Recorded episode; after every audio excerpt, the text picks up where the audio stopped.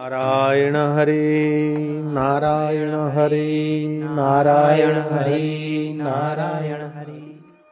श्रीमद् भागवत महापुराण कहा जाता है।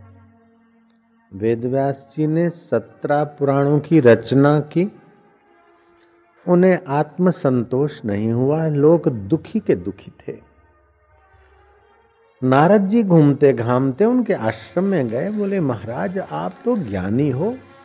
जगत के पारगामी तत्व का, आत्मा परमात्मा का अनुभव किया है। फिर भी आपके चेहरे पर जो जीवन मुक्त संतों की प्रसन्नता होनी चाहिए, उसमें कुछ कमी दिखाई दे रही।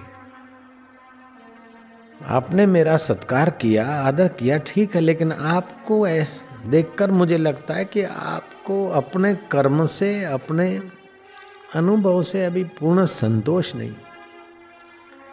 शास्त्र कहता है कि आपको ऐसे कर्म करने चाहिए कि आपको अपने उस धन बल विद्या बल बुद्धि बल मनोबल, इन सबसे परे स्वभाव बल आत्मबल और आत्मबल का संतोष परमात्मा की प्राप्ति का संतोष, अपने कर्मों का संतोष जब तक नहीं होता, तब तक आप कर्म करते रहिए और कर्म में क्या कमी है वो ढूंढते रहिए। कर्म ऐसे करिए कि आपके करने की आसक्ति मिट जाए। करने की शक्ति, जानने की शक्ति और मानने की शक्ति जन्म जात सब मनुष्यों को मिली है। करने की शक्ति, जानने की शक्ति, मानने की शक्ति। तुम बच्चे थे। अध्यक्ष ध्यान से सुनो। नन्हे बच्चे थे। मम्मी से पूछा होगा, माँ, ये क्या है? माँ ने बोला होगा, बेटा कौआ है। तो आपने बोला कौआ है?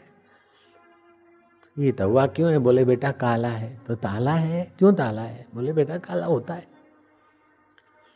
मम्मी बताते बताते थक जाएगा, बाप बताते बताते थक जाएगा, लेकिन बेटा पूछते नहीं थकता। ये क्या है, वो क्या है, वो बेटा, ये चिड़िया है। वहाँ ये क्या बोले, ये गाय ये क्या बोले भैंस। ये भैंस है, बोले ये क्या है, बोले, बकरी वो ये क्या है, वो बोले, वो लाड़ी है। बोले, वो क्या है? बोले, फटफटी ये। फटफटी क्यों है? बोले, बेटा, फटफट करती है, इसलिए फटफटी है फटफट करती है, इसीलिए फटफटी है। तो फिर फटफट दूसरी तरफ़ माँ ये भी फटफटी। बोले, नहीं बेटा, ये स्कूटर है। ये स्कूटर है। तो जानने की शक्ति का तुमने उपयोग किया, तब इतने सारे नाम तुमने इस जगत में आने के बाद ही जाने हैं कि इसको गुलाब कहते, इसको ये कहते, इसको ये कहते उसको वो कहते। जानने की शक्ति तुम्हारी अभी भी मौजूद है। इतना सारा जाना है, फिर भी कोई नया आदमी आ जाए या कोई नई बात आए तो फिर तुरंत आप जानने की शक्ति आपकी लग जाती है। तो जानने की शक्ति आपको दाता ने दी है, जन्मजात। मानना पड़ेगा। दिए कि नहीं दिए जानने की शक्ति दी है। करने की शक्ति भी दी है। बच्चा भी कुछ न कुछ करता है, खेलता है, तोड़ता है, फोड़ता है, कुछ न कुछ करता है। करने की शक्ति भी भगवान ने दी और मानने की शक्ति भी दी है। ये तीन शक्तियाँ सब इंसानों को, किसी भी मज़हब का हो, किसी भी धर्म का हो, भले वो नमो अरिहंता नाम बोलता हो, नमो सिद्धा नाम बोलता हो, जो अरिहंत है, जीवन मुक्त है, उनको नमस्कार है, जो सिद्ध पुरुष है, उनको नमस्कार है। जो आचार्य है, उनको नमस्कार है, जो उपाध्याय है, उनको नमस्कार है, और इस लोक के सभी साधुओं को नमस्कार ऐसा नमो अरियंदा नाम करने वाले चाहे झूलेलाल करने वाले हो, चाहे अल्लाह अकबर अकबर अल्लाह, यासिन अल्लाह अकबर, ये करने वाला हो, उसके अंदर भी वही शक्ति पड़ी है। करने की शक्ति, मानने की शक्ति, जानने की शक्ति। अथो तो जय श्री आराम हरिओम करने वाला हो। सब के अंदर ये शक्ति, जन्म जात ये बीज रूप में शक्ति छुपी है ज्यो ज्यो समय जाता है वो बीज वृक्ष हो जाता है। इस शक्ति का विकास होता है। करने की शक्ति, मानने की शक्ति, जानने की शक्ति। तो कर्म ऐसा किया जाए कि करने की शक्ति जहाँ से आती है, उस परमात्मा में हमें शांति मिले, संतोष मिले। काम करने के पहले आदमी के चित्त में उत्साह होता है। काम करते समय पुरुषार्थ होता है और काम जब पूरा होता है तो काम का फल, करने की शक्ति का फल अपने हृदय में फलित होता है। कुर्सी फलित, कुर्सी फल नहीं है, लड्डू फल नहीं है, लेकिन तुम्हारे दिल में कर्म का फल सुख शांति माधुर्य उत्पन्न हुआ कि अशांति ग्लानी और दुख उत्पन्न हुआ। कुछ ऐसे भी कर्म होते हैं कि करने के बाद लगता है कि हम्म, जैसे आवेश में तो पति पत्नी या लवर लवरी लग जाते आपस में एक दूसरे को नोचने बाद में ग्लानी पैदा होती जयराम जी की आवेश में आके झगड़ बगड़ के कर्म करते लड़ाई झगड़े का बाद में ग्लानी पैदा होती कभी कभी कर्म करते करें कि नहीं करें, फिर लग जाते समिति के कार्य, और कोई अच्छे काम में। बाद में आनंद प्राप्त होता है, शांति प्राप्त होती है, अंतरात्मा का संतोष पैदा होता है। तो आपके अंदर करने की शक्ति है, करने की शक्ति का सदुपयोग करो, ताकि जिससे किया जाता है, उसमें मन थोड़ा शांत हो तो परमात्मा सुख प्राप्त हो और आपकी योग्यता बढ़ेगी। करने की शक्ति का सदुपयोग करोगे तो करने की वासनाएँ धीरे धीरे शांत हो जाएगी और कर्म बंधन कट जाएगा। जानने की शक्ति का सदुपयोग करोगे तो उस सत्य को जानने के रास्ते जानने की शक्ति का सदुपयोग करो कि दुख आया, चला गया, सुख आया, चला गया। मैं कौन हूँ? कहाँ से आया मेरा नाम रख दिया मोहन, मेरा नाम रख दिया आसूमल मेरा नाम रख दिया प्रेम जी प्रेम जी वो लेकिन ये तो शरीर का नाम है, मैं कौन हूँ? मैं कौन हूँ उसको जानने का उपयोग करते करते जानने की शक्ति का सदुपयोग करोगे तो जिससे सब जाना जाता है, उस परमात्मा को जानकर मुक्ति का अनुभव हो जाएगा। होलसेल में बजाओ, परचूरन धंधा हम नहीं करते। नारायण हरि नारायण हरि तो ये जानने की शक्ति, फिर मानने की शक्ति। इसको माना, उसको माना, भगवान को माना, न माना, नास्तिक को माना, आस्तिक को माना, अल्लाह को माना, कृष्ण को माना, गणपति को माना, दोस्त को माना, फलाने को माना, मानने की शक्ति तभी मानते जाते हो। लेकिन मानने की शक्ति का जब सदुपयोग किया जाए तो जहाँ से मानने की शक्ति आती है, उस सत्य स्वरूप परमात्मा में शांति, आनंद और माधुर्य मिलता है। मानने की शक्ति का सदुपयोग सत्य स्वरूप ईश्वर में बिठा देता है। तो नारद जी ने पूछा कि महाराज, आपने सत्रह सत्रह पुराण लिखे, फिर भी आपको अपने कर्म से अभी संतोष नहीं लग रहा है, क्या कारण है? तो वेद व्यास जी ने कहा, मुझे संतोष इसलिए नहीं है कि मेरे इतने इतने शास्त्र होने के बाद भी संसार के लोग बेचारे दुखी हैं, बीमार हैं, लाचार हैं, दुखी हैं। मैंने शास्त्र बनाए, फिर भी संसारी लोग उन शास्त्रों का आश्रय छोड़कर इधर उधर कुकर्म करते और गलत कर्म करते तो उनको फिर देर सबेर गलत फल मिलेंगे और अभी भी हृदय में ग्लानी होती है उनको। इसलिए मेरे मन में संतोष नहीं कि मेरे शास्त्र में भी क्या कमी रह गई, ताकि लोग दुखी है। नारद जी ने कहा, महाराज, आपने शास्त्र में लोगों को धर्म में रुचि हो, इसलिए छूट छाट दे डाली। उनको सुविधा दे दिया, उनको पसंद आ जाए ऐसे शास्त्र में आपने दरवाजे रख दिए। लेकिन महाराज, उन दरवाजों के द्वारा ये नरक में जाएँगे। आपका उद्देश्य तो इन्हें सुखी करना है, स्वर्ग में पहुंचाना है ईश्वर में पहुंचाना, लेकिन आदमी के जीवन में जब अंदर का सुख, भगवान का सुख नहीं मिलेगा तो बाहर की चीज़ों को बदल सदल के सुखी होने के चक्कर में और दुखी होगा। जैसे एक बेटा सुबह घूमने भटकता है और रात को घर आता है, उसका माँ बाप बोलता है, बेटा, सारा दिन मत घुमाकर एक घंटा सुबह घूम, दो घंटे शाम को। रोज का सौ रुपया बिगाड़ता है तो माँ बाप बोलते, बेटा, दस रुपये सुबह, दस रुपये शाम, बीस रुपये। तो अब बीस रुपया और भटकने की छुट्टी क्यों दे रहे हैं कि ज़्यादा भटकान को रोके, ज़्यादा बिगाड़ को रोके? ऐसे आपने छुट्टी दे दिया कि मांस खाना हो तो माता को बलि देकर फिर खा लेना, ताकि रोज रोज न खाए कभी कभी खाए पीना है तो ऐसे ऐसे करके विधि विधान करके फिर कभी पियो। लेकिन वो बोलते हैं कि ये पीने की तो शास्त्र ने भी आज्ञा दे दी, खाने की तो शास्त्र ने भी आज्ञा दे दी, ऐसे करके वो खाते, पीते और न करने जैसे कर्मों में और ज़्यादा करते।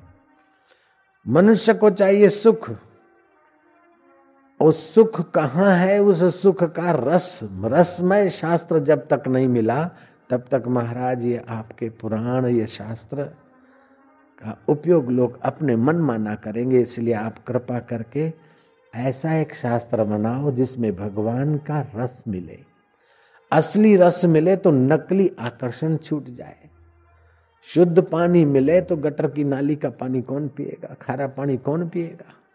बढ़िया भोजन मिले, अमृत भोजन मिले तो फिर भिखारण के वो भीख मंगे टुकड़े कौन खाएगा? तो लोगों को सच्चा सुख मिले, सच्चा आनंद मिले, सच्चा माधुर्य मिले, ऐसा भगवतीय तत्व है। भगवान है जहाँ से करने की, जानने की, मानने की शक्ति है, उस भगवान का रस पैदा करे, ऐसा एक शास्त्र बनाओ महाराज। ऐसा शास्त्र तो भगवान के नाम का स्मरण करके आप समाधि लगाओ और जो भगवान ने चरित्र किए हैं, उनको ध्यान में देखकर आप वो ग्रंथ बनाओ। व्यास जी को ये बात जच गई, नारद जी का अभिवादन किया, भगवान वेद व्यास ने समाधि लगाई। और जो जो युग युगांतर में, कल्प कल्पांतर में, इस युग में नहीं, इस कल्प में नहीं, हज़ारों लाखों वर्ष पहले जहाँ जहाँ जैसे जैसे उनको दिखा, उनको श्लोकबद्ध करते गए। अब दिखा तो बोलने लगे, बोले तो लिखने के लिए आँख खोलनी पड़ेगी तो फिर समाधि टूट जाएगी। भगवान गणपति का आवाहन किया, गणपति जी पधारे। गणपति को व्यास ने प्रार्थना किया कि मैं समाधि में भगवत चरित्र देखता हूँ और श्लोकबद्ध बोलता हूँ, आप लिखते जाइए। कथा में लिखा है कि भगवान गणपति ने ये सेवा स्वीकार कर ली।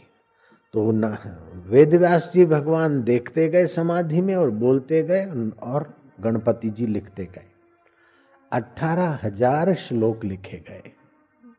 उसके बारह स्कंद बने। तीन सौ पैंतीस अध्याय बने। उसमें पहले पहले जो श्लोक लिखा गया, वो आज आप उच्चारण करेंगे। इस भागवत को पढ़कर सुनकर कई प्रेत प्रेत की सदगति के लिए अर्पण पुण्य किया तो प्रेतों की सदगति हो गई। अशांति मिटाने वालों ने अशांति मिटाने के लिए इसका श्रवण किया। इस भागवत के चार नाम पड़े सत्रह तो पुराण, लेकिन भागवत को महापुराण कहते हैं। ये बढ़िया है सबसे दूसरा नाम है इसका श्रीमद भागवत तीसरा नाम है परमहंस संहिता और चौथा नाम है कल्पध्रुम जिस जिस कल्पना से ये भगवत कथा आदमी सुनेंगे, जिस जिस भाव से सुनेंगे, उनको वो वो इच्छा, वो वो भाव, वो वो कल्पना देर सबेर पूरी होगी। देव ऋषि नारद जी एक बार जल्दी जल्दी जा रहे विशालापुरी में सनकादि ऋषियों ने देखा कि देवऋषि इतने उदास, तुम जल्दी जल्दी कहाँ जा रहे हो? बोले, महाराज, क्या बताऊँ? ये कलयुग आने पर देखा कि आदमियों की मति मंद हो गई। आटा, दाल, चावल जोतने में और खाने कमाने में ज़िंदगी पूरी करते थे मंदा सुमंद मतया मंद भाग्या उपद्रुता एक तो मंद है, दूसरा मति भी मंद है, तीसरा भाग्य भी ऐसे ही है, और चौथा उपद्रव करते एक दूसरे की टांग खींचने में लगे, एक दूसरे पर आरोप लगाने में लगे और जीवन का कीमती समय इसी में बर्बाद कर रहे कहीं भी महाराज, शांति और आनंद हृदय को सुख मिले, करने की, जानने की, मानने की शक्ति का सदुपयोग करके आदमी मुक्त हो जाए, ऐसा कहीं दिखता नहीं है।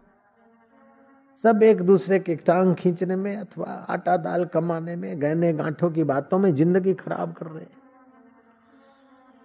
काशी गया मत, द्वारका गया, रंग क्षेत्र गया, पुष्कर राज गया और कई तीर्थों में घुमा, लेकिन देखा तो तीर्थों में भी अधर्म के भाई कलयुग ने अपने पैर पसारे।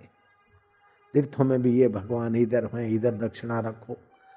या इधर ऐसा करो, ये मुजाहिर फलाना है, इधर से जिदा करो, ये रखो, वो रखो। बस खींचा खींची दुआ दुई महाराज, कहीं आदमी को शांति मिले, हृदय का खजाना खुले, ऐसी जगह तीर्थों में भी आप कलयुग के भाई अधर्म ने रहने नहीं दी। लोग बड़े दुखी और उनका दुख देखकर मैं घूमता घामता महाराज, मथुरा पहुँचा। मथुरा से आगे चला बिंद्राबन तो मैंने देखा कि एक माई रो रही है। माई जुआन और उसके बेटे बूढ़े।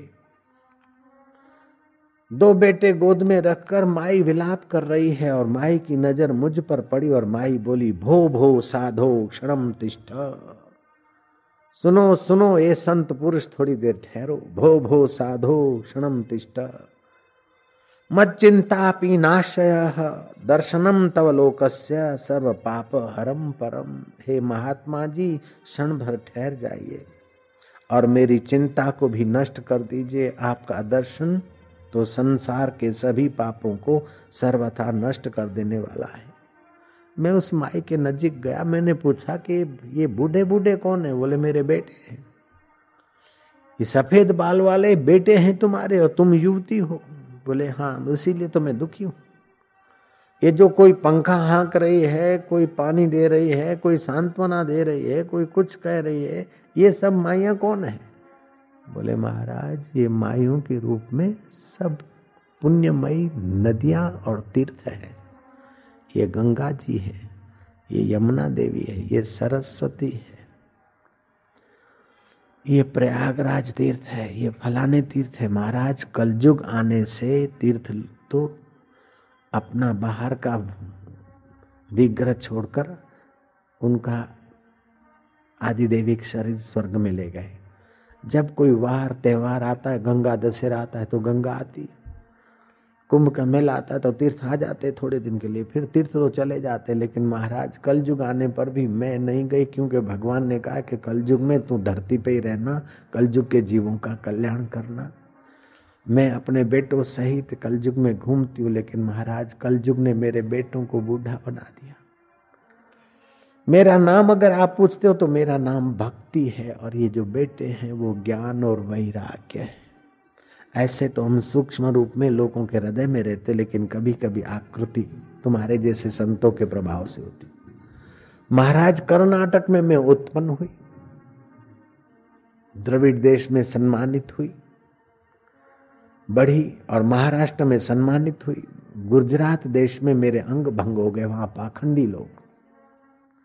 पाखंड ने मेरे अंग भंग कर दिए। फिर मैं भटकती भटकती बिंद्रा बनाई। यहाँ भक्ति के प्रभाव से, कृष्ण की चरण रज के प्रभाव से मैं तो स्वस्थ हो गई, लेकिन मेरे बेटे बूढ़े महाराज, माँ जवान और बेटे बूढ़े माँ तो तीस साल की दिखे और बेटे अस्सी साल के दिखे महाराज। और वो भी मूर्छित पड़े, बुलाती तो आवाज़ नहीं देते। कल जो का ऐसा प्रभाव पड़ा। मैंने कहा कि, हे बाले, तू चिंता मत कर, मैं तेरे बेटों को जवान करूँगा। तेरा दुख दूर करूँगा।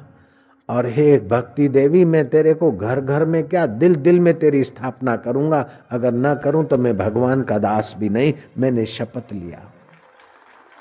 हे भक्ति देवी, मैं तुझे घर घर में दिल दिल में स्थापित करूँगा। महाराज, मैंने पाठ पुठ किए, कई बार उनको पानी छीटा हिलाया डुलाया लेकिन जरा सा मूर्छा खोली ना खोली, फिर आँखें बंद हो गई। मैं बड़ा चिंतित हुआ कि मैंने तो वचन दिया है, इनको मैं सजा करूँगा। ये सजाग नहीं हो रहे, अब क्या करूँ? तो आकाशवाणी हुई कि नारद, निराश मत हो। तुम प्रयत्न करो। लेकिन आकाशवाणी में भी स्पष्ट नहीं हुआ कि क्या प्रयत्न करूँ। मैं आश्रम आश्रम घूमने लगा कि भाई, ये ज्ञान और वैराग्य मूर्छित हो गए। भक्ति का दुख दूर कैसे करे? तो कोई साधु बोले कि तुमको नहीं आता तो हम क्या जाने? कुछ साधु बाबा ने तो मौन रख लिया और कोई तो आश्रम छोड़ के पलायन हो गए कि क्या जवाब देना। अभ्यागत साधु होके घूमने लगे खड़िया पलटन बना लिए। जय जय सियाराम। अब मैं इसलिए दुखी हूँ कि इनका भक्ति को वचन दिया है तो इनका दुख दूर कैसे हो? मैं बद्री का आश्रम जा रहा हूँ, एकांत में तपस्या करूँ, समाधि लगाऊँ, इनके दुख दूर करूँ। ध्यान रखना, ज्ञान और वैराग्य भक्ति के बच्चे हैं। भक्ति तब तक रोती रहती है जब तक उसके बच्चे मूर्छित है। तुमको भक्ति करना है तो ज्ञान और वैराग्य की मूर्छा हटानी पड़ेगी। जिसकी भक्ति करते उस परमात्मा का ज्ञान सत्संग में मिलेगा। जो भक्ति कर रहे वो तुम, जो जानने की, मानने की, करने की शक्ति रखते हो, वो तुम कौन हो? उसका तुम्हें ज्ञान मिले। इस ज्ञान का आश्रय लेकर आदमी चलता है तो उसकी भक्ति सफल हो जाती मंदिरों में, मस्जिदों में, चर्चों में सब लोग जाते हैं, लेकिन ज्ञान वैराग्य मूर्छित है तो भक्ति उनकी बिचारी रोती रहती जयराम जी की। तो भक्ति तब हमारी पुष्ट होती है, जब ज्ञान और वैराग्य, ज्ञान तो हम कौन है, भगवान क्या है, कैसे मिले, इस प्रकार का ज्ञान चाहिए। और वैराग्य जिन चीज़ों से आसक्ति होती है, जन्म मरण होता है, दुख होता है, उन चीज़ों से वैराग्य चाहिए। तो भक्ति होगी पुष्ट। नारद जी को सुनाया, वेदव्यास जी का जो भागवत बना है, उसी भागवत की कथा सुनने से भक्ति का दुख दूर हो गया, ज्ञान वैराग्य सजाग होगा और लोक मंगल होगा, चारों तरफ़ लोगों को सुख शांति मिलेगी और भागवत की कथा सुनने से आयु, आरोग्य और पुष्टि की प्राप्ति होती। जो दूसरों के धन से पुष्ट हुए हैं, ऐसे पापी लोग भी भगवत कथा से तर जाएँगे। माता, पिता और गुरुजनों को सताने वाले, ऐसे लोग भी अगर भगवत कथा सुनेंगे तो उनके पाप मिट जाएँगे। चोर हो, आतताई हो, शराबी हो, कबाबी हो, ऐसा आदमी भी भगवत कथा में जाएगा एक एक कदम चल के जाएगा एक एक यज्ञ करने का फल होगा और कथा सुनेगा, उसको भक्ति का और ज्ञान का लाभ होगा, ज्ञान वैराग्य उसका पुष्ट होगा।